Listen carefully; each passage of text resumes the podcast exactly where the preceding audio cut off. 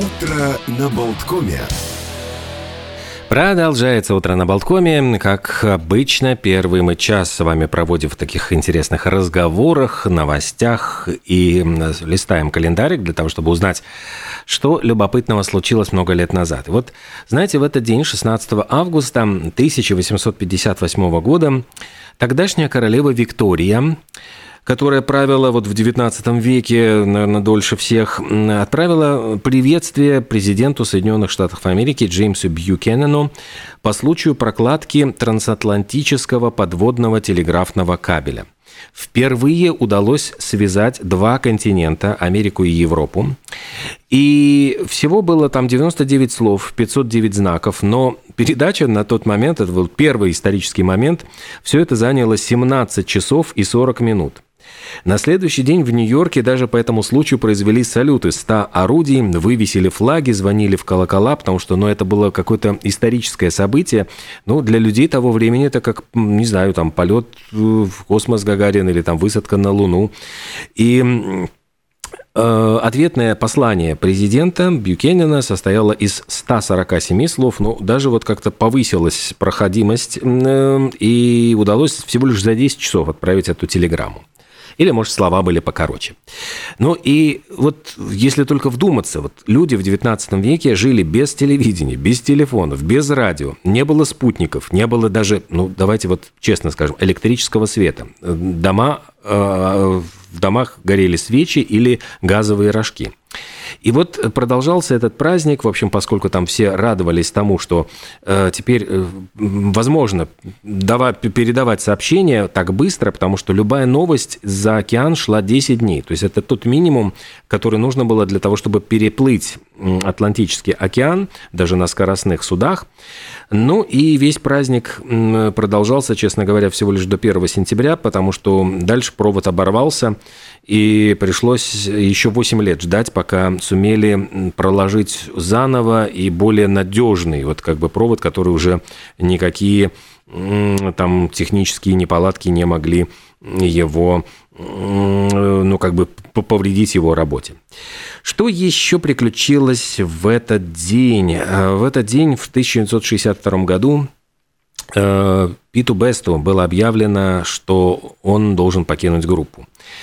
И это был действительно такой очень драматический шаг. Я читал, я читал мемуары Пита Беста, который вот как бы э, рассказывая о том, как он с Битлз, там, он же был барабанщиком, по-моему, года два, как минимум.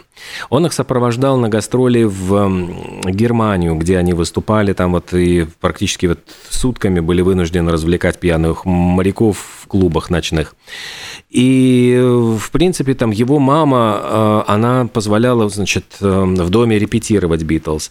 Более того, там, по-моему, как, в общем, там куча было вещей, которые как будто он считал, что, ну, Битлз были обязаны именно ему. И вот когда они даже настолько как-то вот была такая деликатная, неловкая ситуация, что битлы попросили сообщить эту неприятную новость Брайану через Брайана Эпштейна, который был тогда менеджером Битлз. И вот он вызвал Пита Беста и говорит, ты знаешь, вот все остальные трое хотят, чтобы ты ушел из группы, и тебя заменят. И это было для него просто шоком. То есть он просто не мог поверить своим ушам. И затем его, кстати, Эпштейн говорит, мы тебя типа заменяем, но последний раз ты можешь сегодня выступить вот в Честере.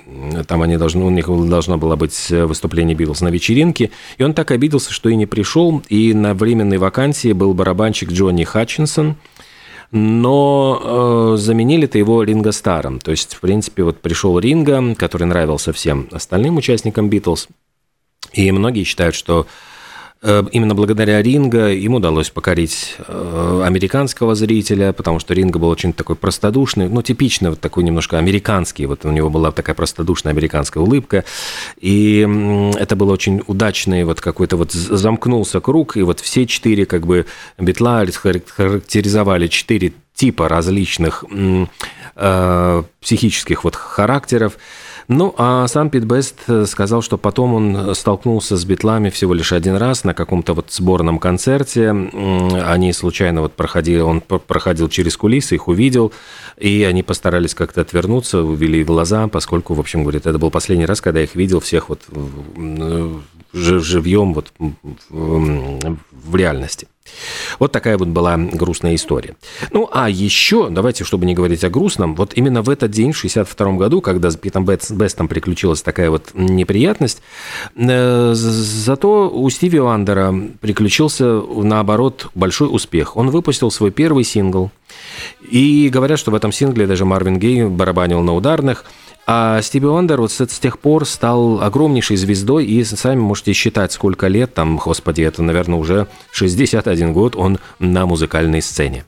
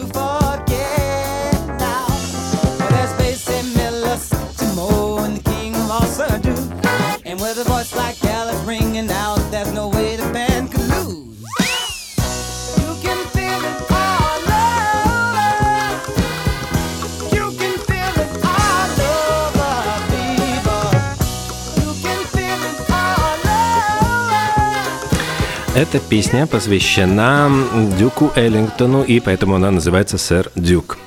Не Верки Сердючки, нет, не подумайте. Э, ну вот э, таким образом Стиви Вандер отдавал дань уважения великому музыканту. Ну, а уж я думаю, наверняка, ну кто-нибудь, наверное, напишет, напишет песни в память о Шинейд О'Коннор, поскольку действительно была удивительная и певица, и такая очень необычная яркое явление. Но пока вот приходит больше скандального плана новости. Говорят, что соседи борются с застройщиками, которые решили из роскошного дома Шинейд Коннор сделать э, такой дом из пяти квартир таких люксовых.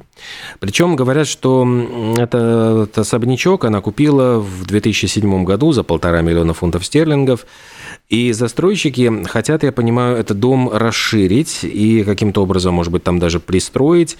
Но пока Совет графства в Уинклоу в Ирландии вот отказывается дать им на это разрешение, поскольку э, соседи возражают. Они говорят, что, дескать, новое здание закроет им обзор на живописные места. Ну и вот пока решается вся эта конфликтная ситуация.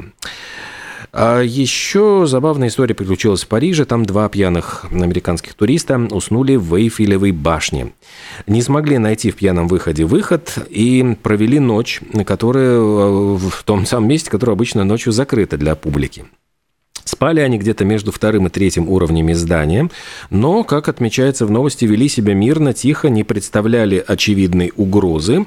А поутру охранники разбудили мужчин во время утреннего обхода перед открытием Эйфелевой башни. Э, в общем, они ухитрились как-то э, перепрыгнуть барьер безопасности и таким образом вот скрыться как-то от контроля. Ну и в результате, в общем, этих пьяных любителей приключений э, отвезли в полицию, башню открыли на час позже, их доставили в полицейский участок, ну и говорят, что, в общем, придется им теперь платить штраф за свое хулиганство.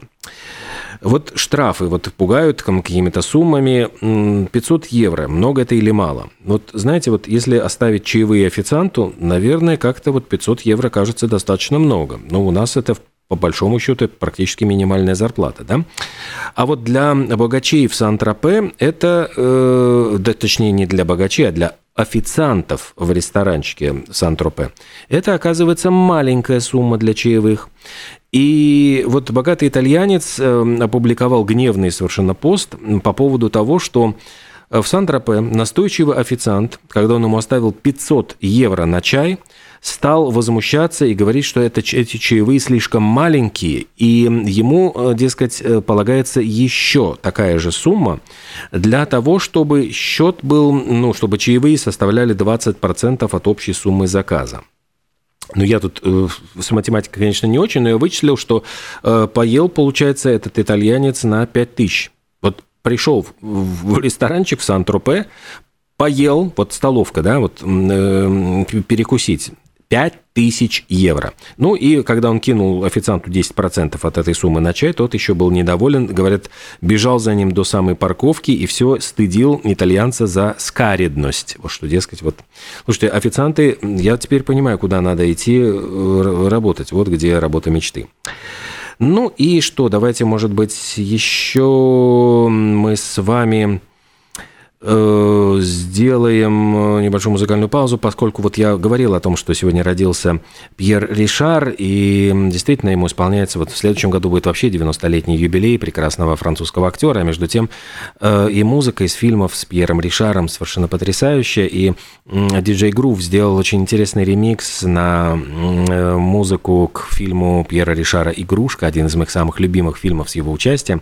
Давайте вспомним, может быть, что-то вот эту бессмертную мелодию.